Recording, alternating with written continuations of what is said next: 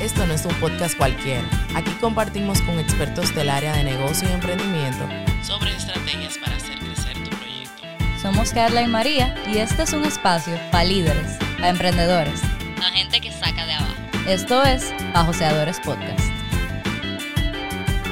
Hola y bienvenido una vez más a Pajoseadores Podcast, tu podcast favorito de emprendimiento, eh, técnicas, de todo un poco. Tenemos que seguir buscando una proper introduction. Yo creo que la introducción va a ser más como de cosas que hemos aprendido en la adultez enfocada en, en el joseo. Ahí está. María va a dar la introducción de ahora en adelante, ya saben.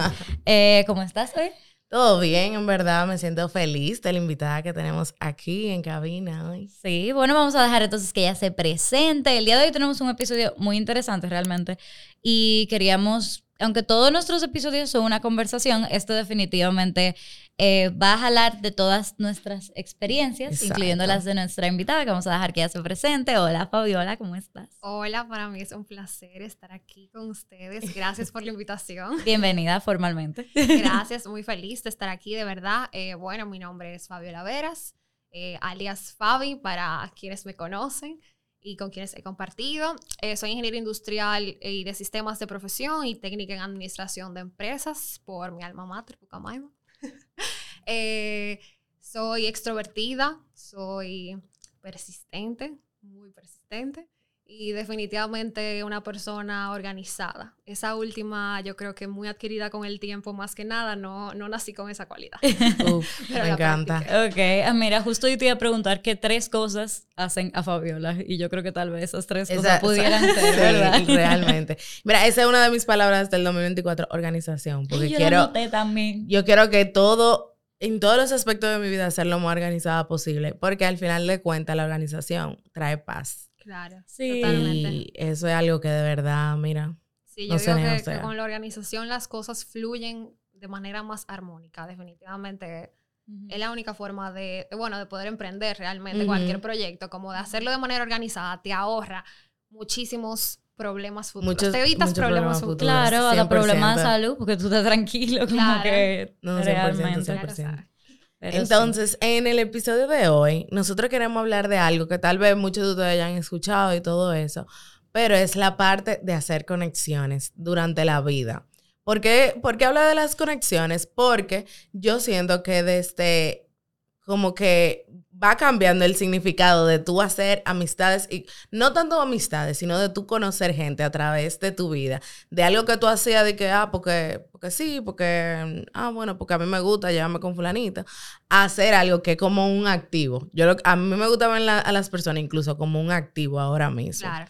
Entonces, nada, vamos a tener una conversación entre las tres para ver cómo alrededor de nuestras vidas eh, hemos creado o desde cuándo nosotros vemos que, que hacer conexiones es sumamente necesario. Sí, antes de empezar, yo quisiera, Fabiola, si tú puedes dar una pequeña introducción, porque algo que estábamos hablando antes de empezar es que yo siento que tú haces de todo. O sea, como que no hay... Realmente. Cuando yo estaba pensando en cómo introducirte como invitada, yo estaba diciendo, yo no sé por qué lado nos vamos, como si nos vamos por el lado como de ingeniera industrial, Claro. por el lado de organizadora de eventos, por el lado de que tiene pelo bonito, ¿qué hacemos? Gracias por el piropo. Pero sí, entonces, ¿qué, Bueno, ¿qué hace Fabiola? Bueno, actualmente, como te comentaba, estoy desarrollando una marca de cigarros premium eh, como patrimonio cultural, cultural de la República Dominicana.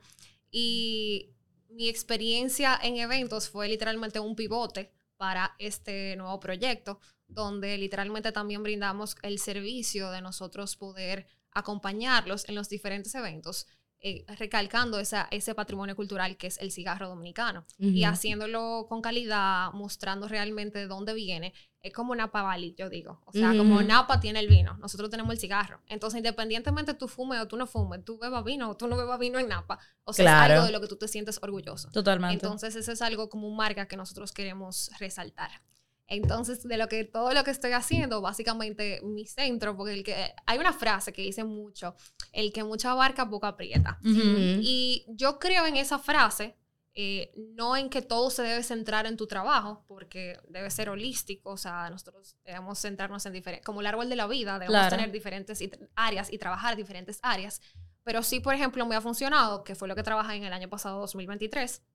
El estar centrada en la marca ha hecho que nosotros, como marca, Claro. lleguemos mucho más lejos. Ujú. Entonces, eh, eso de los eventos fue literalmente el pivote que nos acercó a lo que hoy es Tioleo Cigars. Claro, claro, Genial. porque imagínate ya que tú le estás dando un, un enfoque y una y la mayoría de tu energía se van a ver los resultados ahí, 100%. exactamente. Mira, me, me pasó lo mismo a mí con, con el estudio. Yo trabajaba en un 8-5 Ah, y tenía el estudio después de, del 8-5, o sea, Claro. en el tiempo que... 5-9. Exacto. Claro. En el tiempo que uno tuviera, exacto, como que uno te- tuviera tiempo.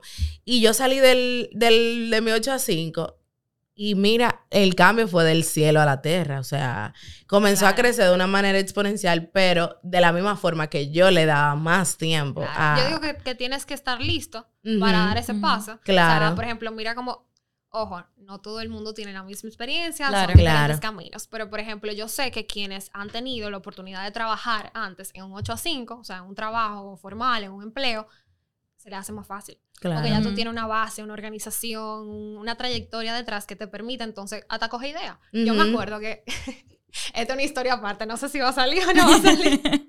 Pero por ejemplo, yo me acuerdo que mi primer, o sea, mi dominio, mi correo, yo decía, ¿qué yo le voy a poner a esto? Y fue literalmente, eso fue de que, ah, pero mira, cuando yo trabajaba en, esto era lo que había y se veía súper lindo y súper... Ujú. form- Ok, Y tú pues lo mismo. Claro, yo lo redacté, o sea, en base obviamente a la empresa, Ajá, ajá. eh, pero o en base a los conocimientos que yo aprendí de ahí. Que puede ser algo tan sencillo como eso, como a todo lo que ustedes han subido en, en Instagram, como Ujú. cómo se endosa un cheque, sí. eh, todos esos Claro, videos que he visto Y que, la, mayoría, la mayoría de cosas tú la aprendes. Yo, yo estoy en mi primer 8 a 5 ahora, curiosamente, porque antes yo trabajaba de 8 a 5, pero remoto, o sea, que es completamente diferente. Ajá. Entonces, yo he aprendido muchas cosas básicas, o sea, basiquísimas de la vida que yo nunca, que tal vez yo hubiera aprendido, pero hubiera sido como una cuesta arriba. Entonces, yo siento que mis preguntas que yo le digo preguntas estúpidas, me sale mejor aprenderla ahora que después chocarme con la pared a los Claro. 30. Yo dije, por lo 100%. menos, por lo menos estamos por ese lado. 100%. Pero sí. Y también con eso mismo del networking, o sea, como de crear conexión y eso, tú conoces mucha gente cuando tú estás trabajando, especialmente si tú trabajas en una empresa grande, tú vas conociendo a personas de todos lados, como que, que después te pueden ayudar para lo que sea que tú quieras hacer. Exacto. Sí, yo siento que, que, por ejemplo, cuando tú trabajas en una, una empresa grande, como hay tantos departamentos y tú te demueves en, o sea, al final de cuentas tú te codeas con diferentes departamentos, es una forma de que, por ejemplo, tú conoces a alguien de sistema y tal vez ahora mismo tú digas de que, ¿sabes? No lo necesito. no lo necesito, pero después, qué sé yo, en dos años tú necesitas desarrollar, qué sé yo, una aplicación o Claro. algo. Y tú dices, "Dia- diache, pero fulanito era duro en, en tal sitio, déjame ¿Qué me llamarlo a ver. pasado? Exactamente. O sea, definitivamente, por ejemplo, yo no sé si, es que yo no sé si hacer las historias ahora o hacerlas después.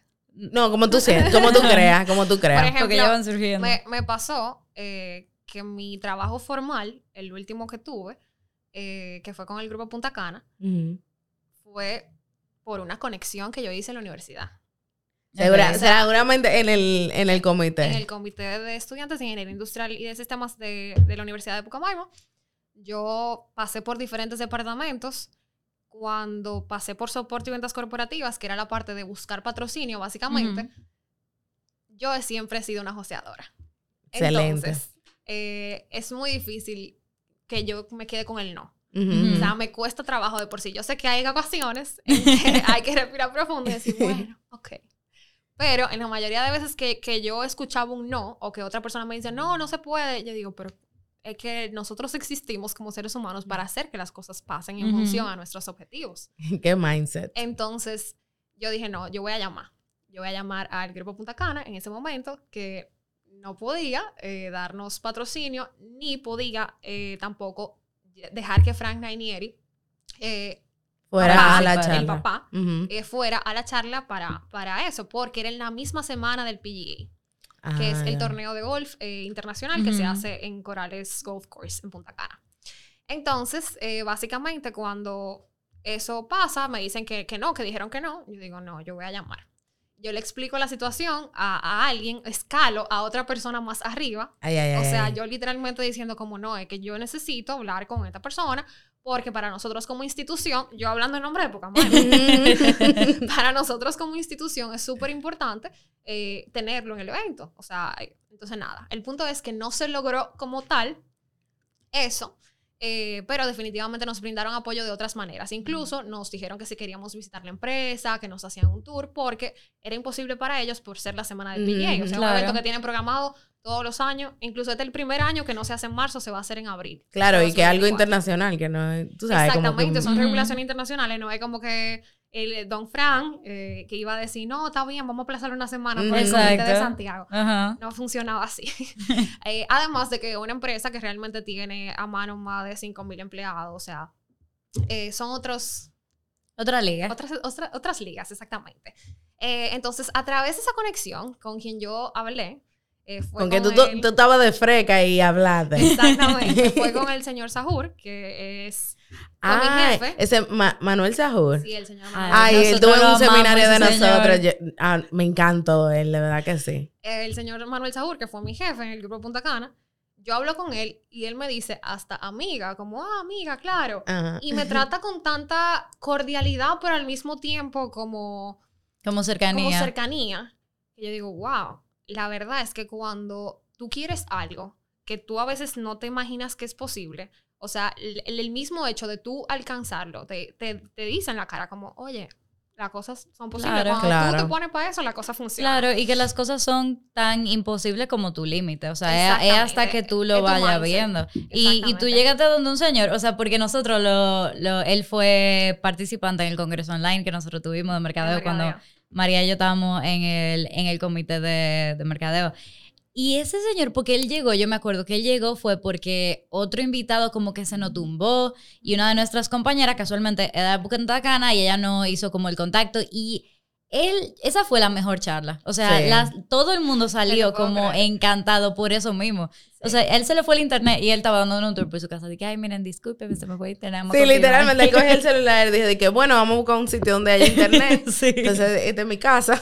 Pero chulísimo, de verdad. Y, y qué bueno que tú pudiste llegar ahí. Sí, y él cuando me trató así con esa cercanía, entonces, o sea, yo no, yo no pedí entrar al grupo Punta Cana. O sea, no fue como que yo nunca pensé en mudarme ni siquiera al este. Porque, no, o sea, porque siempre pensé en como mudarme fuera para hacer una maestría en algún momento. Siempre como que mi casa de Santiago. Sí. Eh, y cuando se da esta oportunidad, que él literalmente me dice, mándame tu currículum. Y yo como, ¿pero por qué? ¿Qué, qué está pasando? Y yo acababa de salir de la universidad. Yo dije, bueno, yo no pierdo nada. Eh, algo que siempre yo he tenido en mente, sobre todo para crear conexiones, es que el miedo no te puede frenar. O sea, tú primero hablas, tú primero saludas, le das un abrazo y después te averiguas qué es lo que tú vas a decir. Sí. O sea, como que se- te enfocas en tus puntos fuertes. Entonces, nada, yo le mando mi currículum y efectivamente a la semana me llaman, eh, mi entrevista. Todo funcionó, todo fluyó. Y yo entré al grupo Punta Cana y duré seis meses aproximadamente trabajando con ellos. Creo que un poquito menos. Eh, pero me quedé como una semana más, dos semanas más. Ujú. Eh, y incluso después de eso, ellos, o sea, la idea era que me quedara. X o Y, mis propios proyectos, decidí volver a Santiago. eh, y todavía yo guardo relación. O sea, todavía estamos en el mismo tema de las conexiones. Porque, Ujú. claro. o sea, para mí el señor Sajure es como, como un tercer papá, Ujú, literalmente. No, Eh, pero qué chulo, o sea, como que, y, y, por ejemplo, en esas mismas relaciones laborales, seguramente te, ayu- te han ayudado para esto mismo que tú estás haciendo ahora. Claro, Me imagino. totalmente. Entonces ahí seguía que literalmente salgo del grupo, o sea, dejo de ser empleada del grupo Punta Cana y ellos se convierten en clientes.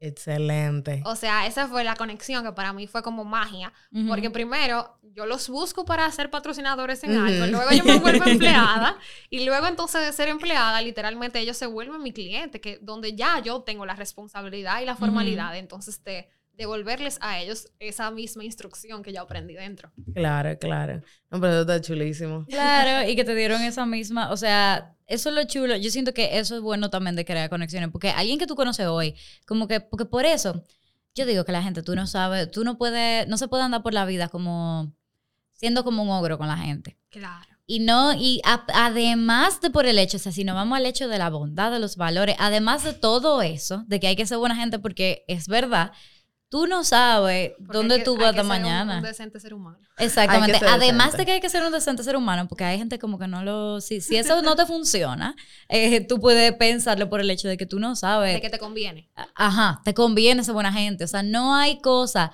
que, que a ti te pueda ir mejor en la vida que tú ser buena gente, que tú andas como que bien, o sea, con Ah. una cara, con una sonrisa, recibiendo todo lo que venga. Ahora, espérate, yo quiero hablar desde, yéndonos más para atrás, entonces. ¿Tú siempre pensaste así? No. de que tú tienes- porque, por ejemplo, yo soy una persona, honestamente, que a mí la gente no me cae mal. O sea, no es que me cae mal. Pero yo no soy como que de gente que tienen una batería social de que llegan y abrazan a todo el mundo y que hola, y cómo está tu abuela, y cómo está tu tía, que sí, o sea, e- esa no soy yo. Claro. Ok. Yo incluso antes en el colegio yo siento que tampoco yo era así. ¿Tú, tú entiendes? Como que Ok. A mí me pasó al revés realmente. tú eras más... En el colegio yo era, y en el, yo siento que mi, en el colegio también yo lo separo como en dos etapas. O sea, yo lo, porque cuando yo era pequeña, yo era muy, yo siempre he sido una persona muy como sociable, porque me gusta hablar. O sea, yo necesito a alguien que me escuche, necesito escuchar a otros, me gusta, eso me alimenta. Entonces, pero cuando yo estaba en el colegio, como que, sí, uno siempre está en la etapa que uno se, por lo menos para mí, eso así que yo lo veo, yo me volví como súper tímida en un momento. Y después, yo tengo dos amigas, Amanda y Eliana, shout out a ellas, que ellas me jalaron, o sea, a la mala, ellas me cogieron y ya me metieron en la guía scout. Y eso me cambió la vida, o sea, a la mala y yo ten- como que yo me volví completamente como que sociable. Y yo aprendí todo eso, como de hablar con la gente y todo eso, que como quiera, yo seguía siendo como un poquito tímida, pero ya yo tenía, ya yo tenía como un lugar y yo tenía como toda esa confianza. Entonces ya cuando yo llegué a la universidad, eso como que explotó. Como que Sí, ya yo, sí. yo, ahí yo estaba de que, wow, hay un mundo. Claro. Wow, qué chulo es conocer gente. Claro. Pero sí. Y, y, por ejemplo, cuando ustedes se dieron cuenta que de verdad es necesario hacer conexiones? Bueno. O sea, ¿en qué momento? Porque ya tú estás hablando de que tú eras tímida. Y Sí. ya tú fuiste menos tímida después. Sí, pero a mí, a mí me pasó que no fue tanto que yo me di cuenta que era importante hacer conexiones, era más que yo me di cuenta de los... Bueno, se pudiera decir que sí, porque yo lo que vi fue como el lado bueno, como los beneficios. Eh, el simple hecho de que tú fueras caminando y una persona te saludara y tú la saludaras y te vas que, wow, yo te conozco, como que chulo. Para mí eso se volvió chulo. interesante, ajá. Antes me daba como pánico, después se volvió como interesante. Yo dije, ah, mira, pero eso está chulo. O sea, era eso Claro. literalmente. Pero sí, yo no ¿Y sé para ti, ajá. Ahora que tú mencionaste los scouts, eh, yo sé que guías scouts y scouts como que son organizaciones diferentes, Ujú. pero yo tengo la oportunidad, porque mis papás eran scouts, eh, de entrar a los 7 años más o menos y no salirme hasta los 22. O sea que Ok. ya, ya estoy un poco inactiva. Eh, entonces, yo siento que hay ciertas cosas que realmente te ayudan a tu ser más propenso a hacer networking. Ujú. O sea, por ejemplo, los scouts es una, eh, estar en el comité, estar en diferentes actividades que realmente, como tú dices, Carla, te ayudan a tú afianzar tu voz. Porque a veces no sabemos que tenemos una voz ahí escondida, entonces nos quedamos con toda la información para nosotros, que por ejemplo todo lo contrario de lo que ustedes están haciendo con el podcast, eh, que tal vez no hay un público viendo, que, que- que lo hace un poco más fácil, eh, pero de todas formas es como tú querer compartir también con el otro lo que tú tienes. Sí. Entonces, eh, ¿dónde vi como la importancia? Yo digo que de los siete años. O sea, wow. o sea, tal vez en ese momento no me di cuenta como tal, pero por ejemplo, desde esa edad que yo entré a, a esa organización, eh, yo dije, yo quiero ser seisenera. Que en ese momento, o sea, que lo que significa es como ser la líder del equipo. Para yo poder ser la líder del equipo, yo tenía que saber comunicarme. Ujú. Entonces, la única forma de yo poder entender al equipo era saber qué te gusta, cómo tú funcionas, cuáles son tus debilidades, cuáles son tus fortalezas, cuáles son mis debilidades y cuáles son mis fortalezas. Entonces, básicamente, desde ese primer inicio, yo digo que ahí eh, fue como cuando yo pude realmente desarrollar esa habilidad de, tú sabes que yo voy a soltar ese miedo, sí. yo- Yo, lo yo- voy a dar para allá. yo lo voy a dar para allá, Y que yo quiero eso. Sí, y que dentro de eso mismo como de la guía de los scouts, porque son, yo diría que son como primos, no tanto Ajá. hermanos, como que se parecen mucho, parecen pero mucho. tienen sus, porque salen de los mismos lineamientos, pero yo creía que era en lo el- mismo. Bueno, yo es que yo nunca Eh, no, Que- porque que en los scouts, ah, ajá, en la- Ah. las guías son como más de chicas, es como el estereotipo, el estereotipo son como las que te venden galletitas. Ah, ya, ya, ya. De, de la que Pero- sale en la serie. Exactamente, aquí no vendemos galletitas, pero es como eh, eso mismo, o sea, lo- y las cosas que tú aprendes, por ejemplo, los scouts son mucho más técnicas, tengo Ajá, entendido exacto. también. En, en las guías, tú aprendes cosas técnicas, pero no tantas, o sea, no, no a un nivel como tan Básicamente, el, el lema es aprender jugando. Ujú. O sea, tú, aprendes haciendo. Exactamente. Entonces, eso también te saca un poco de tu zona de confort. Exacto. Porque o sea, por ejemplo, yo, que los sábados, que eran los días que iba, eh, veía, veía televisión y comía con Flea en mi casa.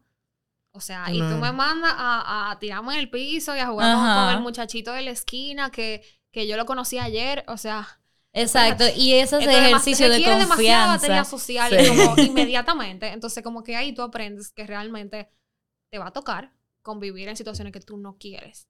Te va a tocar eh, literalmente convivir con personas que no tienen el mismo mindset que tú, que no tienen la misma educación, que no tienen la misma clase social y que al final ustedes son exactamente lo mismo. Realmente. como ser humano. Yo creo que por eso las, las actividades como extracurriculares, así. Por ejemplo, mi sí. mamá era de ponerme en todas las cosas a y por haber. Era o pintura, o baile, o ballet, o qué sé yo, qué, qué sé yo, cuánto. Aunque no, no hiciéramos que profesionales, Ajá. nada de eso. Pero era había para que- estar. Había algo, que- teníamos que algo que hacer después del colegio. Claro. Teníamos que hacer algo. y yo creo que más que, que obviamente las habilidades que uno adquiere haciendo eh, esa actividad es que son cosas que te preparan más para la parte social de tu vida. Sí. Porque incluso en el colegio, por ejemplo, yo no, yo nunca me cambié de colegio después, después de primero, de básica, yo me gradué con mi mismo grupo. Entonces, como que tú te acostumbras a un Claro, mismo claro. ciclo social, una misma rutina, una misma cosa. Pero tú salir y ver muchachitos diferentes, muchachitos, de, o sea, diferentes como que en todo el sentido de la palabra, que, no son cosas... que no son en tu círculo. Exacto, que no son tu círculo. O sea, son cosas que tú dices, contrale, pues no, no todo el mundo. Yo no puedo actuar como de la misma manera con todo el mundo. O como, por ejemplo, si está Carla y Carla y yo hablamos de, de muñequitos, pero Fabiola, Fabiola no le gustan los muñequitos. ¿Y qué yo voy a hablar con Fabiola? Entonces, como que son cosas que tú es inconscientemente tú la vas creando en esas, eh, como en, en esas Sí. actividades. Y que tú vas formando diferentes como relaciones con gente en, en ámbitos, como en contextos muy diferentes. Sí. Y que tú vas aprendiendo de muchas cosas porque ellos mismos te van enseñando como que otras cosas que tú puedas aprender. No, hay diferentes puntos de vista. Exacto. Que de hecho fue la razón por la que yo creé, por ejemplo, Let's Talk 101, eh, que fue un proyecto básicamente donde, eh, bueno, que existe todavía, pero que, que no está en planos todavía, Ajá. Él da en remojo. que, que está en remoto exactamente, eh, está ahí. Ese proyecto, por ejemplo, fue porque literalmente yo amaba ver diferentes puntos de vista. O sea, yo decía, es que yo no me puedo quedar solamente con lo que yo sé. Y yo no, me puedo quedar solamente con mi opinión, porque entonces yo estoy viendo, está súper sesgado. Si yo digo que, que esa blusa es verde y mi amiga me está diciendo que es azul, y mi amiga, me- y mi otra amiga me dice que es violeta, yo digo, espérate, ¿por qué tú la ves así? O sea, ¿qué, Ujú. qué es lo que pasa? Como que dentro de... No, mira, o sea, obviamente estoy poniendo un tema súper super, Sí, sí, sí. Pero lo que me- por ejemplo, me acuerdo que en la primera edición hablamos mucho de, de los roles del hombre y la mujer. Donde habían, mejor, yo ni empiezo mejor esos temas Ujú. porque eran bastante Sí. largos.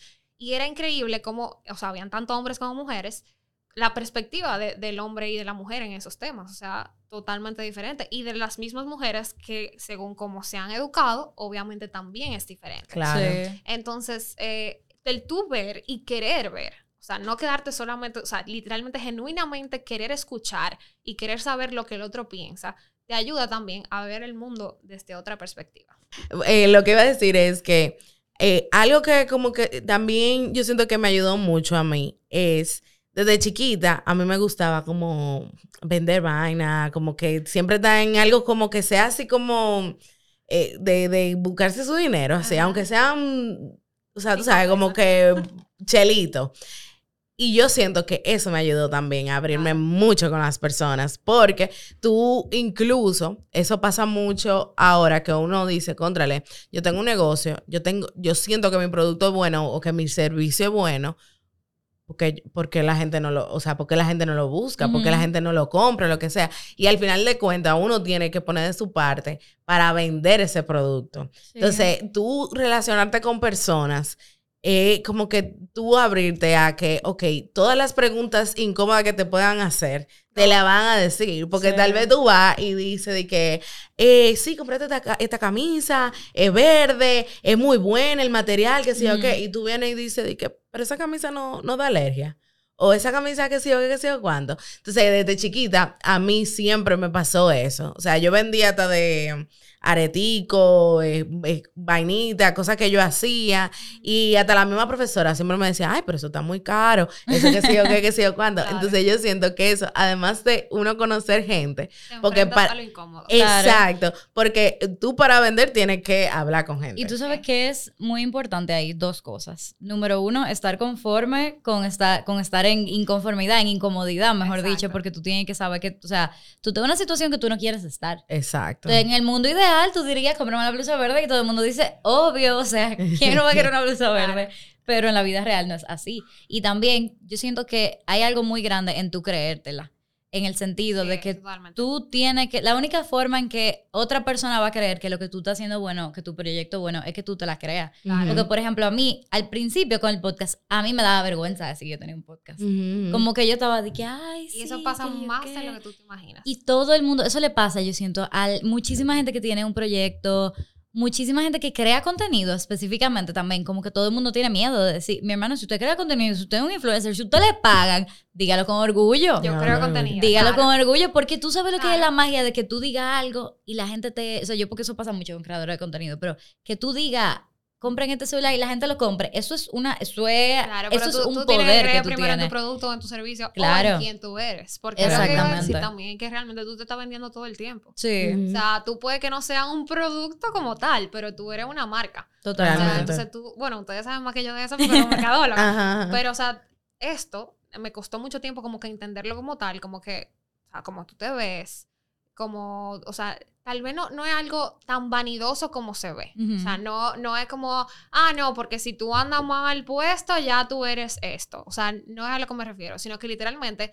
como tú te proyectas, si tú llegas, bueno, lo que decía, lo que te decía de Eh, lo de Corona, Francina. Exactamente. Si tú llegas puntual o tú no llegas puntual, eh, o sea, refle o sea, todo eso es comunicación. Sí. Entonces al final tú estás vendiéndote y vendiendo un producto. Entonces, si la gente no cree en ti, menos va a creer en tu producto. Claro, si y la que gente eso no todo cree lo en que ti, tú menos va a haces. creer en tu servicio. Y eso pasa, eso pasa igual cuando tú, hasta cuando tú estás haciendo una amistad. O sea, Claro. si tú te das cuenta de que una persona tiene ciertos comportamientos que no van contigo, to- aunque no te haya dicho nada, todo eso te está comunicando algo y te está Claro. diciendo algo y ya tú ahí tomas la decisión de como, ay, mira, esta Claro. amistad como que no está y tú cortas esa relación. Entonces, eso es algo que definitivamente hay que tener pendiente, como que...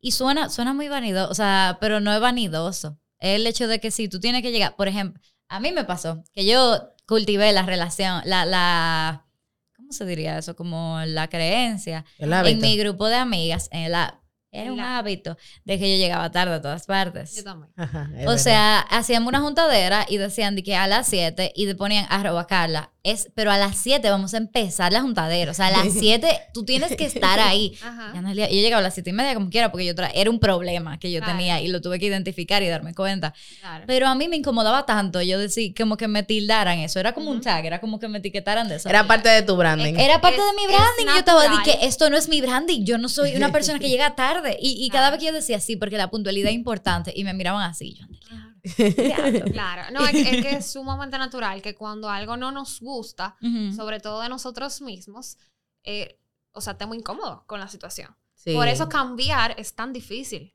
Bueno, quien ha leído el libro de hábitos atómicos sabe. Sabes, Sí. sí. Pero básicamente, o sea, para tú poder cambiar ese comportamiento de hacer lo que tú, lo que tú hiciste, de reconocerlo primero. Yo soy la primera que llega tarde. O sea, por ejemplo, eh, me cuesta llegar exactamente puntual a las cosas. Pero si yo no digo, ok, de verdad me cuesta, jamás es imposible. 100%. Porque entonces tú vas a estar en denial. Sí, Claro, sí, sí. tú vas a Todo el tiempo en no. negación, creen- creyéndote tu propia mentira de que no, yo, yo, yo soy puntual. O sea, Claro, hasta que yo no lo acepté. Yo me lo dije a mí, yo no se lo dije a ellas nunca. Pero a mí yo me lo dije Claro. Es verdad. Yo, Entonces, yo, ah, por ejemplo, en ese mismo tema yo tomé una decisión que yo iba, o sea, por ejemplo, a compromisos sociales que ya eran un poco más relajados, yo no iba a ser tan estricta por- con la hora porque realmente aquí en República Dominicana la gente no Ujú. llega temprano, entonces me pasó un par de veces que yo era la primera y yo como, espérate, me estoy pasando. Estoy estoy siendo demasiado puntual. Entonces ya los compromisos sociales, pero por ejemplo el compromiso de trabajo, reuniones, yo estaba 10 minutos antes. O sea, yo empecé a, Exacto. a llegar 10 minutos antes. Y me di cuenta, por ejemplo, que era lo que comentaba ahorita, que a veces necesitamos tal vez ese trabajo formal primero, cuando yo empecé en el, en el grupo Punta Cana. Porque, por ejemplo, yo antes de eso hice pasantías, hice trabajos que eran eh, medio tiempo, porque la universidad no me permitía trabajar más tiempo, pero nunca un trabajo de 8 a 5. ujú. Cuando yo empecé ese trabajo de 8 a 5, que yo dije que, conchale, me va a agarrar un tapón. y yo estoy a 10 minutos, yo voy a llegar 10 minutos tarde. Y para mí eh, siempre ha sido súper importante quedar bien. O Sí. sea, quedar bien y ser como, como si yo dije... Responsable. Si yo te, exacto, ser responsable. Si yo te dije que yo voy a llegar a las 5, yo voy a llegar a las 5. Sea, ni un minuto más. Entonces, eh, ese tema mí me trabajaba mucho.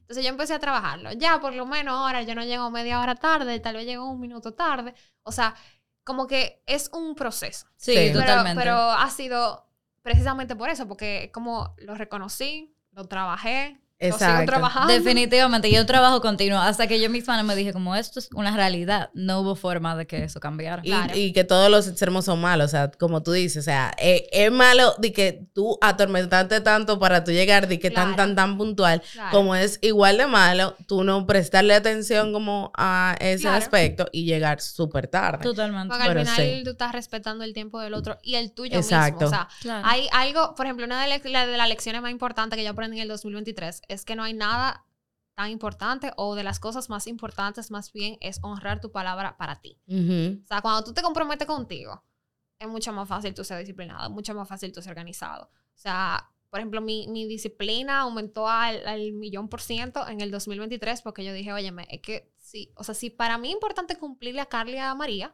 y yo estar a las cinco y media ahí, puntual, más importante tiene que ser para mí. Porque yo me dije a mí que yo iba a estar ahí a las cinco y media. Sí, Claro. 100%. Entonces, ese, ese- esa mentalidad me ha ayudado mucho. Claro. Si tú supieras, yo, algo parecido a lo tuyo, que yo estoy optando desde hace, yo no voy a decir que ahora en año nuevo, no, o sea, fue de hace un par de meses para acá, eh, pero no fue como una fecha específica, es que yo comencé a ser honesta conmigo misma y decirme qué son mis prioridades, es literalmente poner en lista cuáles son mis prioridades y a partir de ahí yo construir como quien dice como que mi día.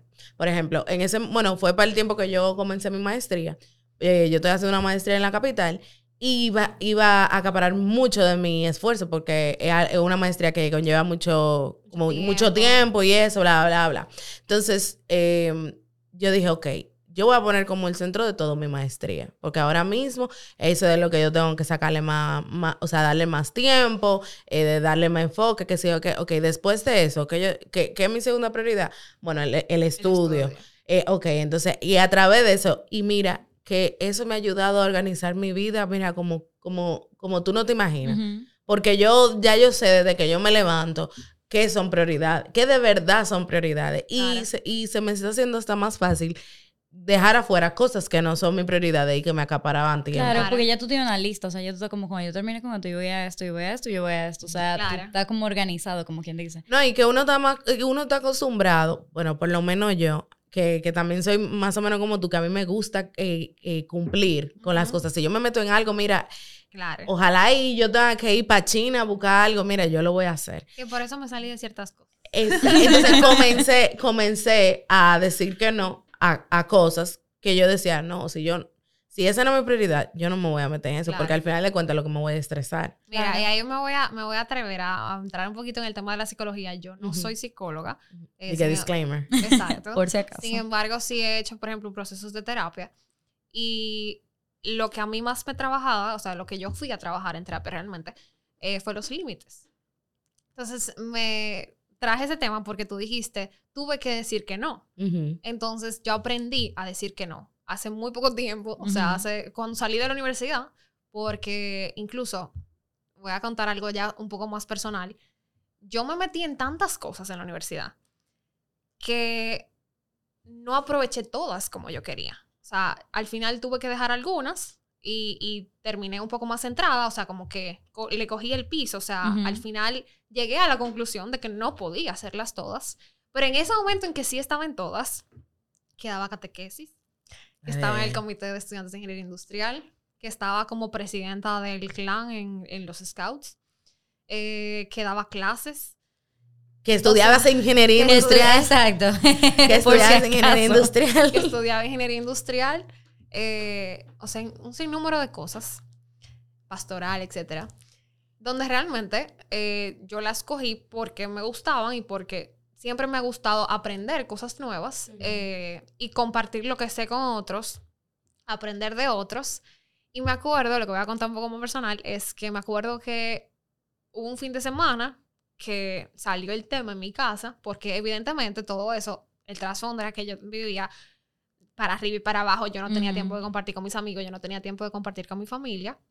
Yo solamente tenía tiempo para la universidad y para los Y para las extra- 10.000 cosas. Exactamente, y para los extracurriculares. Y además, entonces, eso generó en mí que como yo no disfrutaba el proceso porque tenía tantas cosas, porque imposible- frustraba. no, entonces yo estaba demasiado estresada y, y era, entonces a mí me volví un ogro. O sea, en mi Mm. casa, cuando ya llegaba, cuando ya yo descansaba la sonrisa y entonces llegaba a mi hogar y era como, "Ah, ok, ya terminé. Sí. Eh, seguro o- tú o no sea, querías que nadie ya- te ya- hablara. A tú mí no, me querías- hable nadie, yo lo que quiero es dormir, a mí no me molesten, que, o sea, a mí no me podían ni llevarme el desayuno, o sea, que, que es un halago, o sea, cuando- Sí, sí, o sí. sea, ¿quién no quiere? No, no, no, no, no, no, yo, yo cojo lo que sea, yo no quiero nada. Pero, Eh, en e- pero era por el mismo, la misma presión eh, y el mismo estrés de todo lo que yo tenía, de lo que, todo lo que yo estaba abarcando. Y me acuerdo que mi hermana toma la iniciativa, que siempre se ha creído un poco mi mamá, eh, toma la iniciativa de hacer un ejercicio en mi casa. Eh, yo no sabía, obviamente, cómo era el ejercicio, o sea, era sorpresa para mí. Y todos empezaron a jalarme. O sea, como que mis diferentes familiares, o sea, mi núcleo familiar, que somos seis, eh, empezaron a jalarme del brazo, de la pierna, de todos los lados. Y yo como que... Y entonces ahí mi hermana, como si fuera speaker motivacional, ay, ay, ay. empieza como... eh, no, pero es que yo quiero un chin para mí. Y entonces mi papá empieza a decir que no, pero es que, es que yo te necesito también. No, pero es que... y entonces mi mamá, no, porque tú quédate conmigo de esto. A mi mamá se le salieron las lágrimas. Y, Ay, y yo, y yo mejor ni les digo como yo estaba. Yo estaba dando gritos. Porque obviamente era justamente así que yo me sentía y yo no lo podía identificar porque que ya, ta- ya cuando tú tienes tanto compromiso, tú, tú a veces, que es el error que muchos cometemos, actuamos en piloto automático. Sí. Entonces no estamos ni centrados con los objetivos ni las metas, simplemente le damos para allá. Que ha sido como después de eso eh, lo que pude identificar, como que, óyeme, elige cuáles son tus objetivos, para dónde tú vas y entonces haz cosas que realmente te alineen hacia dónde tú vas, no, a- no a todo lo que te entre porque sí. Ujú. Sí, tú puedes experimentar, sí, tú puedes buscar lo que te gusta, tú puedes hacer mil cosas más, pero con sentido, o sea, tú. Claro. tú- a- tú alimentando tu árbol de la vida realmente, porque al final, eh, como yo leí recientemente el otro día, si te cuesta tu salud o Te te, cuesta tu paz, Te o cuesta sea, sin mucho. salud tú no tienes absolutamente nada. Ujú. Entonces, básicamente, esa, esa fue mi, mi pequeña historia universitaria. A mí me funcionó mucho cambiar el chip también, porque yo también estaba como en muchas cosas. O yo quería estar, como a todo yo le decía que sí, por ese mismo tema de los límites y por eso mismo que yo quería como, era, diver, era interesante la idea como de estar en muchas cosas porque se ve chulo, de que tú lo estás haciendo todo desde afuera, tú Claro. eres un monstruo que tú lo estás haciendo Claro, todo y todo, y que wow. ¿Cómo tú lo haces? Yo misma, no lo sé. Pero el usar, el, en lugar de decir como, ay, yo tengo que hacer esto, y yo tengo que hacer esto, y yo tengo que hacer esto, porque eso se vuelve una carga. claro, Tú te preguntas, ¿cuáles de esas cosas yo quiero hacer? exacto. Como que qué es lo que yo quiero hacer, que viene con eso mismo de las prioridades de tu vida, como que qué es lo que de verdad a ti te interesa y lo que de verdad tiene como sentido para ti y se alinean para ti y te va a ayudar a cumplir tus mismos objetivos personales, porque al Claro. final del día tú tienes que jalar como para el lado tuyo.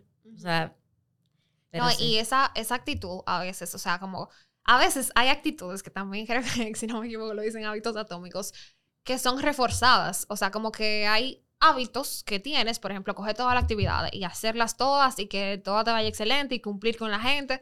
Y que a veces son tan reforzadas por ti y por otros que tú no la quieres cambiar. Ujú. Yo me acuerdo, como si fuera ayer, literalmente, que la gente en la universidad me decía, que Fabiola, ¿cómo es que tú puedes? Tú eres el final, qué sé yo qué, eh, mira, o sea, y me iba, yo hacía las cosas bien porque Ujú. era parte de, de, o sea, de que yo me comprometía con hacerlas bien. Hubo un punto en que iba a explotar, literalmente, que ya fue como dije, ya, eh, pero eh, había un refuerzo de los Claro. demás, como, Claro. dale, tú puedes. puedes. Y yo Wow. dije, wow, yo ¿verdad?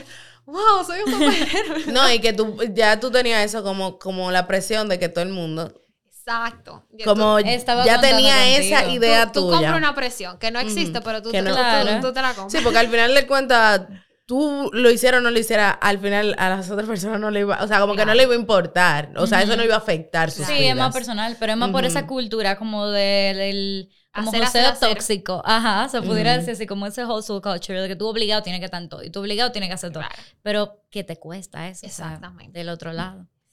Pero sí. Bueno, realmente este episodio también es de conexiones. De que volviendo un Además chin al de tema. todo, volviendo un ching al tema, exacto. Entonces, yo quisiera saber, en base a ustedes, porque también en base a lo que ustedes han dicho, como tú estabas en los scouts de- desde los siete, yo siento que tú tuviste ese- esa explosión como de volverte extrovertida desde temprano. Sí. Igual tú bebiendo, vendiendo tu pulserita. Yo tuve como un break en el medio. Entonces, yo también quería saber qué tips ustedes le darían a esas personas que tal vez no se identifican con lo que estamos diciendo, en el sentido de que nosotras las tres somos personas extrovertidas. Sí, somos y más nos extrovertidos. gusta hablar, ajá, somos más, jalamos más para el lado extrovertido y de hablar con gente a las tres, por lo que hemos conversado, siento que nos llena. Ujú. ¿Qué ustedes le dirían o qué tips le darían a esas personas que son introvertidas o que dicen como, es que yo nunca en ningún momento voy a ir a donde una gente a decirle de que, hola?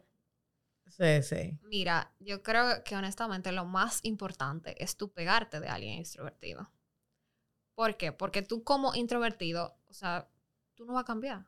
O sea, tú puedes proponerte hacer cosas diferentes, ser más de una manera, si ese es tu objetivo, pero tampoco que tú vas a cambiar toda tu forma de ser. Por ejemplo, yo tengo un hermano que no habla. O sea, él habla en la cena familiar una palabra, dos. Incluso recientemente eh, hicimos un karaoke y nosotros lo invitamos a cantar y él cantó una canción y nosotros estábamos, o sea, nos explotamos Sorprendida. eh, Sí, sí, Se pero nos explotamos el piso a reírnos porque adivinen cuál era la canción, era Tequila. Ah. La canción, la, la canción solamente dice tequila. Tequila. Eso, esa sola palabra. Eh, entonces, yo siento que no es cambiar de personalidad, sino irte más hacia eso mismo de tus objetivos, hacia dónde quieres llegar y, y pegarte a esa gente. O sea, porque al final tú eres con la persona que tú te juntas para allá que tú vas. Entonces, eh, eso siento que ayuda mucho y también el hecho de tú ser auténtico. O sea, como tú no querer, soy tímido, soy introvertido y entonces voy a donde Carly María y entonces tengo que ser, Sí, ser sí. más. O sea, no, o sea, si tú eres más calmado tú eres más tranquilo, hazme tu pregunta. Exacto. O sea, no dejes de ser tú, o sea, ser muy auténtico y, y conocerte. Para tú poder ser auténtico, tienes que conocerte Claro. un poco más eh, cada día. Y además de eso, eh, yo diría que interesarte genuinamente por el otro. O sea, como literalmente tú querer saber cómo- qué te pasa. O sea, como que dependiendo de cuál sea el tema que se está tratando. Por ejemplo, supongamos que estamos en un ambiente de networking y yo fui a ver una charla. Y a mí me interesa hablar con el charlista porque eh, tiene una empresa de CRM y yo quiero ahora implementar CRM en, en la empresa en que yo estoy como empleado, por ejemplo. O sea, para tú, por ejemplo, acercarte a ese charlista, busca un amigo. O si tú estás solo, por ejemplo, eh, y tú estudiaste ingeniería industrial, por ejemplo, ah, ok, me dieron eh, esta asignatura en ingeniería industrial, déjame irme por ahí, déjame empezar a abarcar ese tema. O no, mira, Sí. déjame empre- empezar con que yo trabajo en, eh, y me interesa, directamente tu objetivo, y me interesa eh, aplicar el, lo que fue su charla de CRM, eh, donde yo estoy trabajando. O sea, es básicamente como hay diferentes estrategias, demasiadas diría yo. Eh, yo no soy la persona indicada para decir, o sea, para ponerme en los zapatos de una persona totalmente tímida, porque Ajá. creo que nunca he sido 100% tímida. Eh, no siempre es fácil, o sea, yo siempre he estado, yo no siempre he estado en la posición de, ah, sí, me voy a acercar y ya. O sea, Mm. me voy a acercar y me siento empoderada. Y, o sea, hay veces, mi papá, que es 10 por- 10 veces más extrovertido que yo, me dice que yo soy tímida. Oye. Él dice que yo soy muy tímida y que, que yo tengo que speed up my game porque yo tengo que hacer conexiones, yo tengo que...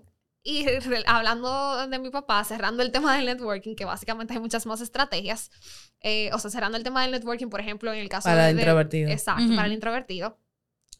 Eh, mi papá dice, en forma de chiste, pero que no es tanto un chiste, Ajá. es un poco más realidad, que él no nos va a dejar ninguna herencia. Ujú. Entonces, eh, De que risa nerviosa. y yo le digo, y yo le digo que realmente, o sea, real- ya nosotros no olvidamos, o sea, real- no es algo que no importa la herencia, sino que nosotros lo que le, de- le decimos, o más bien lo que yo le he dicho, eh, y he relajado también con eso, pero que es la realidad, es que su mejor herencia han sido los hijos de sus amigos que se han convertido en nuestros amigos. 100%. Eh, y eso es porque mi papá, eh, y lo digo con orgullo, eso, esa parte de que se ha dedicado a crear conexiones. O sea, si yo pudiera hablar de una persona que se ha dedicado a crear conexiones, sería mi papá. Porque, eh, o sea, él viene y se siente y te- ya él, él va a salir con tu historia familiar de aquí, con, con que cuándo nos vamos a juntar a tomar un café, eh, cuál puede ser nuestro próximo plan de negocio. Mira, yo tengo a alguien que puede emprender contigo este proyecto. O sea, es una cosa que tú dices, wow. O sea, qué capacidad de conectar con la gente. Y yo siento que parte de, eh, de esa capacidad de conectar con la gente es porque él ha vivido tantas, tantas etapas diferentes, desde emprender de la nada, o sea, vender aquí malito en la calle, a emprender un negocio de computadora y a emprender un negocio de negocio, o sea, de negocio puerta a puerta de New York, Miami, o sea, cosas totalmente diferentes que ha vivido tanto y tiene con, con, qué, con qué base hablar. Claro. Eh, algo que él me dice mucho, por ejemplo, para Spirit of My Game, como, oye, sal, sal de esa caja, sal de, quítate esa timidez, es eh, lee. O sea, un tip que yo le pudiera dar a alguien es 100% leer porque te da vocabulario, te expande la mente, o sea, tú ves el mundo desde la perspectiva de quien escribió el libro, o sea, Claro. son muchas cosas. Tiene más conocimiento. Tiene más Y conocimiento. por eso mismo tiene más de, de qué ¿De hablar. hablar? Exacto. en Sí. X en no y yo siento que por ejemplo utilizando la tecnología a nuestro favor ahora por ejemplo en, en dado caso de que uno quisiera acercarse a alguien eh, por ejemplo a un charlista o, o a alguien conocido que uno vea en, en, en la calle o en, en algún evento o sea tú tú tienes mucha manera de tú saber qué le interesa a esa persona antes de tú acercarte a él Claro. entonces yo siento que lo primero que tú tienes que hacer es eso mismo, como investigar un poquito o indagar, obviamente sin ser tan. Creepy, Uy. sin tan stalker, porque tú no vas a decir, ah, sí, mira, tu perro chihuahua que vive en la sexta planta. O sea, no. Pero sí algo que, que puedan tener como en común y que de- a partir de ahí, genu- Claro. que genuinamente te interese a ti también, Claro. a partir de ahí tú puedes como que ir acercándote. Y mira, realmente, eso mismo de las redes sociales, tal vez si tú tienes miedo, ¿qué fue? que me acordé que por Instagram.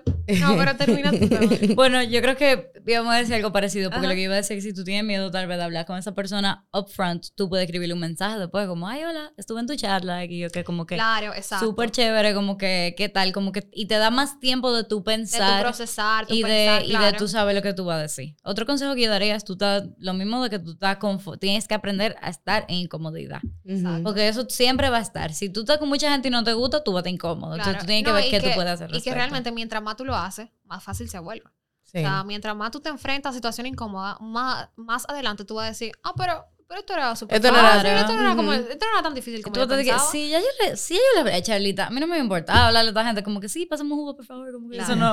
Algo de, que, que va relacionado con eso es que recuerdo que yo me conecté con Paola Santana, que no sé si saben quién es, pero es quien creó Maternet, que es una empresa que transporta medicina y, y elementos de primera necesidad a Ujú. lugares emergentes eh, a través de drones. Y es dominicana. Sí, sí. eh, y es abogada. O sea, y para mí, eh, Paola siempre ha sido como alguien que admiro y, y de verdad, incluso hasta me relajaban y me decían de que no, ese es tu crush. Y yo, bueno, señores, yo te voy a decir algo. Ser dominicana y estar en Silicon Valley con una empresa, o sea, y crear una empresa desde cero, Sí, sí. No, es muy inspiradora como... eh, es algo para tú pararte y aplaudir. Y, y nada, yo me acuerdo que nosotros queríamos viajar a eh, California y, y nosotros hicimos el viaje junto a un profesor que, que nos motivaba a hacer Ah, sí, eso. acuerdo. Eh, y yo conecté con Paola en persona como por primera vez. Ya yo la había visto en otras charlas y yo siempre la saludaba Ujú. eh, porque era parte de mi networking. Ujú. Entonces, cuando yo la, yo la veo, re- yo no estoy 100% segura si yo coordiné la visita, lo hizo el profesor, o si fue algo en conjunto. Yo recuerdo haberle escrito el, el correo, o sea, como de, de para hacer la gestión de nosotros visitar Silicon Valley, visitar la empresa. Y efectivamente, fuimos a Silicon Valley, visitamos, eh, no visitamos su empresa como tal, visitamos el laboratorio de Berkeley, eh, entre otras cosas que nos enseñó.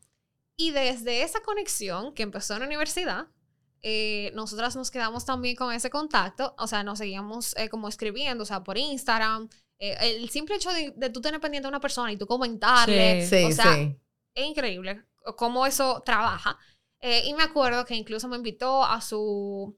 eh, ella lanzó una agenda el año antepasado eh, junto a Ivana Lajara, que es la embajadora de felicidad, no sé si Sí, la sí. conocen. Ujú. Es esposa o futura esposa de Freddy Ginebra, que es el que trabaja la parte de TED. O sea, miren cómo, cómo Ajá, las cosas la se van. O sea, cómo las cosas se van eh, incluso Conectando. conectando. O sea, tú, tú vas conectando una persona con otra. A Ivana yo la había conocido porque le invitamos a una actividad del comité eh, de manera remota y no la contacté yo ni siquiera. Pero cuando nos vimos en esa actividad, yo Ya, le- ya, ya teníamos. Ya tú tema- tenías de qué hablar. Claro, tenemos un tema de, de qué hablar y es sobre todo también por tú estar queriendo conectar. Claro. O sea, Sí. como tú, tú realmente queriendo saber de esa persona y tú no sabes a dónde te va a llevar. Tú, yo no tenía ningún objetivo con Ivana en ese momento, Ujú. ningún objetivo con Paola tampoco, o sea, a nivel profesional ni a nivel personal, como que tengo esta meta establecida y con ellas lo... No, o sea, pero era simplemente el genuino interés de quiero saber, quiero aprender, eh, quiero conocer más. Entonces eso te lleva, te abre muchas puertas. El hecho de tú, Totalmente. de tú querer aprender un poco más.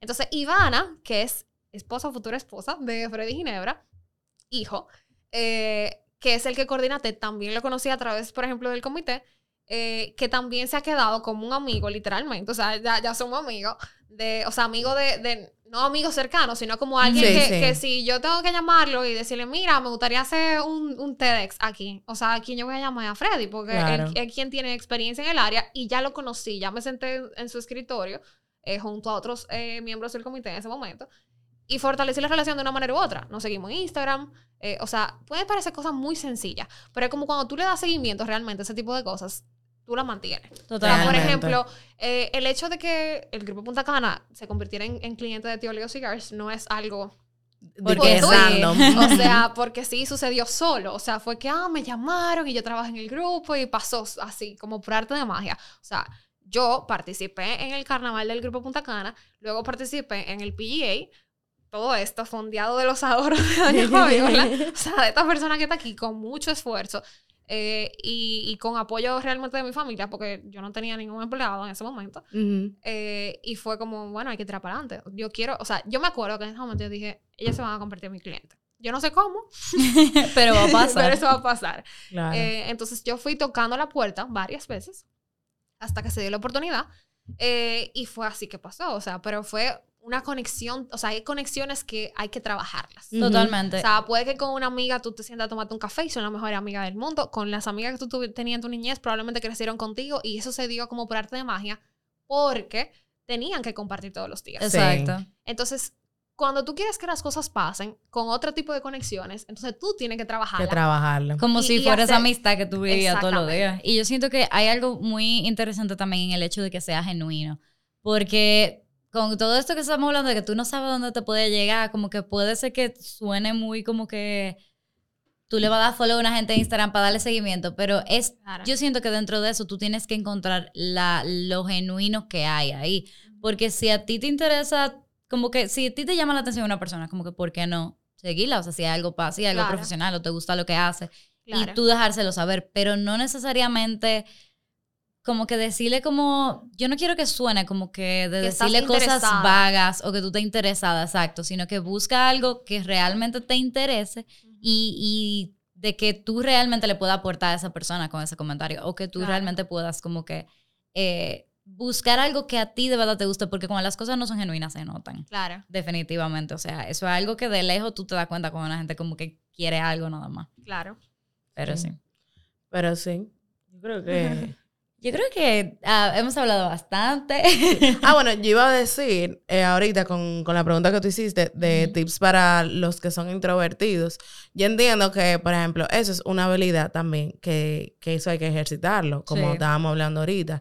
claro. Entonces, si tú tienes miedo a como a hablar con gente como que extraña o gente que tú no conoces, lo que yo entiendo que lo primero que esa persona puede hacer es involucrarse en actividades eh, que ya de por sí le interesen y a partir de ahí ir conociendo gente. También. Por ejemplo, si tú eres una persona que a ti te gusta leer, leer es como que muy, eh, muy, muy solo. Claro. Pero, por Un ejemplo, ahora, club. ahora hay muchos book Exacto. club, hay mucha gente que, que literalmente que no se conocen, se ponen de acuerdo en un libro que van a leer y se juntan una vez al mes a debatir ese, Sí, ese, literal. Sí. ese libro. Entonces ahí mismo tú puedes ir, número uno, a, a hablar de cosas que te interesen, tú vas creciendo en esa área porque vas a conocer el libro nuevo, lo que sea, Claro. y tienes un tema principal para tú comenzar a conocer a más personas. Y ya a partir de ahí tú te vas aflojando. Ah, bueno, ya, ya, ya estoy bien con la gente de los libros. ¿Qué más yo me puedo, tú sabes, como, claro. qué más uno puede ir haciendo a partir de ahí? Yo siento que eso es un one-on-one. Sí. A una persona que... que En verdad sí, eso está súper bueno. Y también encontrarte, porque hay personas que o dan esas clases, o sea, como que están en esas clases y cosas que se encargan como de que tú conozcas a todo el mundo. Sí. Yo me acuerdo Ay, sí, que, Que, rompe el hielo. Exacto, Sí. que son las personas que rompen el hielo. A mí me pasó eso. Yo empecé a correr con una entrenadora el año pasado. Y ella, tú llegas y ella te, como que da- éramos como seis personas corriendo como a las 5 de la mañana. Ella corre y te dice, ay, mira, ella va a viola, ella hace tal cosa, ella hace tal cosa. Y que ustedes son como chulas, las dos. Yo siento que ustedes se llevarían. O sea, ella, toda la parte de la introducción de romper el hielo, ella la hacía por ti. Era porque simplemente es la persona que ella es. Claro. Y eso también es muy interesante y tiene que ver con eso de, de juntarte con una persona como sea. extrovertida que te pueda ayudar con esa parte porque eso te eso ya te, te gana la mitad de la pelea y ya tú tienes como la buena relación con el extrovertido entonces la otra persona dice ah bueno ya se ya ven con fulanita déjame ver qué hay ahí como que claro, porque la otra persona viene y dice ah tal vez ya es interesante también como vengo yo y lo digo claro. pero sí hay Oh. algo.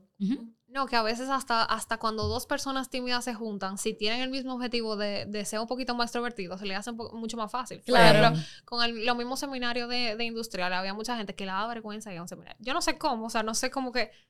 que Me, dices, se me hace ¿cómo? difícil como que... Como, entiendo pero entiendo que, o sea, que te, te puede, tú puedes ser tímido, te puede dar vergüenza de ese tipo de cosas. Eh, y lo que hacían era, jalaban un, un amigo, un colega, un compañero. claro Y ya. Y Y, de la- ir y las revoluciones decían que estaban el corazón a millón porque se van a encontrar 100 personas más, bajaban a 50. O sea, A mí me pasó eso, bueno, en el primer seminario de mercadeo que nosotros fuimos, que fue en el primer semestre de la universidad, yo estaba como intimidada. Yo estaba, todo el mundo iba desde el cosa de nosotros porque era el primer semestre, o sea, era de que, ay, eh, claro. el seminario. Pero a mí me daba como, yo estaba como intimidada porque yo dije, yo no sé qué iba a encontrar allá, sé qué hay, pero... ¿Y qué, y qué hago? Exactamente, ¿y qué hago? Pero a mí me pasó lo mismo, que yo llegué y yo dije, ay, ¿quién llegó? Y me dieron, ay, yo. Y desde que yo llegué, yo vi una persona como que yo más o menos había visto y yo, aquí es.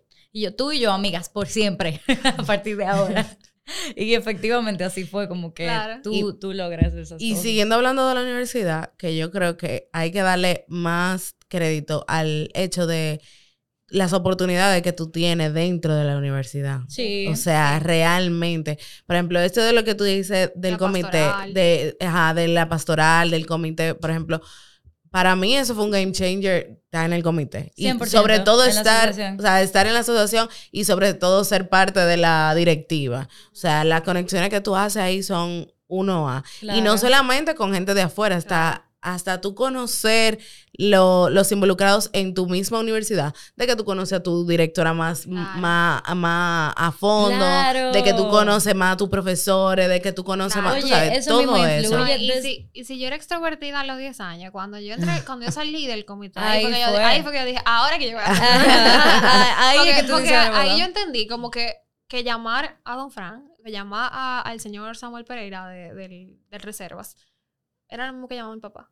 Sí, Con un poco más de formalidad y más Claro. de cordialidad y con el punto y objetivo que es de lo que yo quería hablar. claro. Claro. Más nada, si yo tenía que anotarlo y escribirlo, por si acaso, yo, yo me acuerdo que, que lo hacía. O sea, las primeras veces que, que yo llamaba para eh, saber si recibieron una carta o hablar directamente con un charlista, era como, déjame- déjame hacer mi chivito aquí. Sí. Eh, pero definitivamente eso te cambia la mente porque tú dices, oye, que al final todos pasamos por diferentes experiencias, o sea, todos somos seres humanos, Claro. todos cometemos errores, eh, todos hemos fracasado en algún momento y de ahí entonces nos hemos catapultado para ser mejor en otra cosa o ser Totalmente. mejor en, en- no sé, o sea, hemos experimentado la vida de diferentes ángulos y al final eso es lo que nos hace, o sea, No, y que humano. eso te fortalece tu seguridad como persona. o sea, Claro, al final de cuentas, tú tener que- esas, esas, esas intervenciones te hace más seguro. O sea, porque, por ejemplo, tú, eso mismo, ¿qué, qué te funciona a ti? Bueno, yo voy a escribir eh, o, o voy a hacer un chivito de lo que yo tengo que decir. Para Exacto. cuando yo voy a llamarlo, ya yo sé exactamente qué es lo que voy a decir. Entonces, yo, son, son cosas que te ayudan en la vida, 100%. Claro, Claro. totalmente. Y eso de como que, yo no sé si ustedes han escuchado, pero ya, ya tenemos mucho tiempo hablando, pero hay una teoría que dice que tú conoces, que tú puedes conocer a cualquier persona en el mundo por siete personas. O sea, que en siete conexiones tú puedes llegar a Justin Bieber, por ejemplo, a cualquier persona. es verdad. Y si tú te pones a darle mente a eso así como fuerte, eso funciona. O sea, y Entonces, Fabiola más- conoce a, mm, al, este, a todo el mundo, a este a este continente entero, por lo claro menos. que sí, si tú te pones a, a analizarlo. Bueno, está medio Santiago también- en Madrid ahora mismo, así que puede ser que también Europa. Pero sí, o sea, si tú te pones a pensar a todo el mundo y es desde esas conexiones que tú vas creando, como que tú vas arrastrando desde tu, desde tu niñez, porque por ejemplo, ¿qué tenemos nosotros? 25 años, 23 años. todas esas, son 23 años conociendo gente. Porque tú no, tú no estabas en un búnker en tu casa, como que escondido del Claro. mundo, a- a- sin contar el 2020, ¿verdad? Pero como que son 25 años, 23 años conociendo personas diferentes. Entonces eso te ayuda como que a Claro. llegar a donde sea si tú te pones a pensarlo. Porque lo que hay que tener es, la- es lo mismo, el límite está donde tú lo pongas. Exactamente. Y que, y que realmente es mind blowing, o sea, así mismo, como, o sea, yo podría estar desayunando mañana con Justin Bieber y suena totalmente loco, o sea, suena, tú tú te estás volviendo loca, te pasa algo, o sea, espérate, vamos, a- vamos a aterrizarlo, pero es que no está tan lejos. O sea, podemos cambiar el nombre. Por ejemplo, yo recuerdo que yo tuve, o sea, yo conecté con Gamal, que, que el que hace los mega conciertos aquí en República Dominicana, en unos mega espectáculos, eh, y conecté, por ejemplo, con José Chavebe de ese concert Sí. a través, o sea, con los dos, a través de dos conocidos, o sea, dos personas más que son mis amigos, que los tú conocen sabes. de manera más Exacto. personal. Y ahí fue como el... Eh, y yo dije, yo estoy a, a cinco pasos de Bad Bunny. 100%. O sea, por, es, es realmente alguien a quien no le tengo mucho, o sea, no soy fan, pero... eh, Que- pero si tú lo piensas o sea, Si tú lo así- piensas, o sea, Gamal y... y- y- ni, me- ni me sé el nombre de pila de Bad Bunny, pero Bad Él Bunny. tiene el número de celular, Exactamente, seguro. él tiene el número del celular. O sea, es algo que, que nosotros lo vemos muy lejos porque a veces, no- como tú dices, nos ponemos techo. Entonces nos ponemos el límite ahí mismo. Como que yo no puedo estar eh, con Michelle Obama pasado mañana. Que sí, claro que sí. ¿Qué va a pasar fortuitamente? Puede ser si te la encontraste en, En un, la avión, calle. en- en un avión, en la calle, no sé. Pero si es algo que tú quieres, es definitivamente algo que tú vas a trabajar. O Totalmente. sea, es, es como la- lo que yo mencionaba de- del grupo. Eh, o sea, del grupo Punta Cana. Que si no lo hubiera trabajado, o sea, para mí, Don Frank Rainieri era como, oh, my God. digo, lo sigue siendo, o sea, lo admiro, lo quiero, lo adoro. Claro, pero cuando tú oyes el pero- nombre pero lo y tú- el peso que tiene mano. un nombre así antes de tú como que de tú conocerlo eso intimida. exactamente. Entonces, como que sigue siendo para mí alguien que admiro, que respeto, que aprecio muchísimo eh, y que eh, me ha dado consejos que me han servido para la vida. Eh, pero definitivamente era alguien que yo veía tal vez súper lejos y que al final no, no hemos, o sea, no- hemos estado en el mismo evento, nos hemos saludado, o sea, hemos compartido de diferentes maneras, en- con, con el- o sea, de la misma relación corporativa. Entonces, es como, oye, no estaba tan lejos. Así Ya es. estaba a una llamada de distancia o a, un es- o a varios esfuerzos de distancia. O sea, todo depende de lo que uno busque. Totalmente. Así es. Bueno, yo creo que con esta última intervención podemos concluir el episodio. Yo creo que sí. Bueno, Fabiola, este es el momento donde te damos la oportunidad de darte tu payola. Puede ser directamente a la cámara, puede ser donde tú te sientas más cómoda. Cuéntanos dónde te podemos encontrar, dónde podemos encontrar a tío Leo y todo lo que tú haces. Ok, bueno, nos pueden encontrar en Instagram, arroba Tío Leo Cigars, y eh, mi red personal, que es Fabiola Veras R. Vayan a ser amiguitas de Fabiola. Bueno, y como ustedes saben, la conversación no se acaba cuando se termina el episodio, entonces los esperamos en todas nuestras redes sociales, son arroba pajoseadores, y en nuestro canal de YouTube para que nos cuenten qué les pareció el episodio y cuéntenos qué conexión ustedes han creado que ustedes no veían posible tal vez. Y nada, nos vemos el próximo martes. Bye.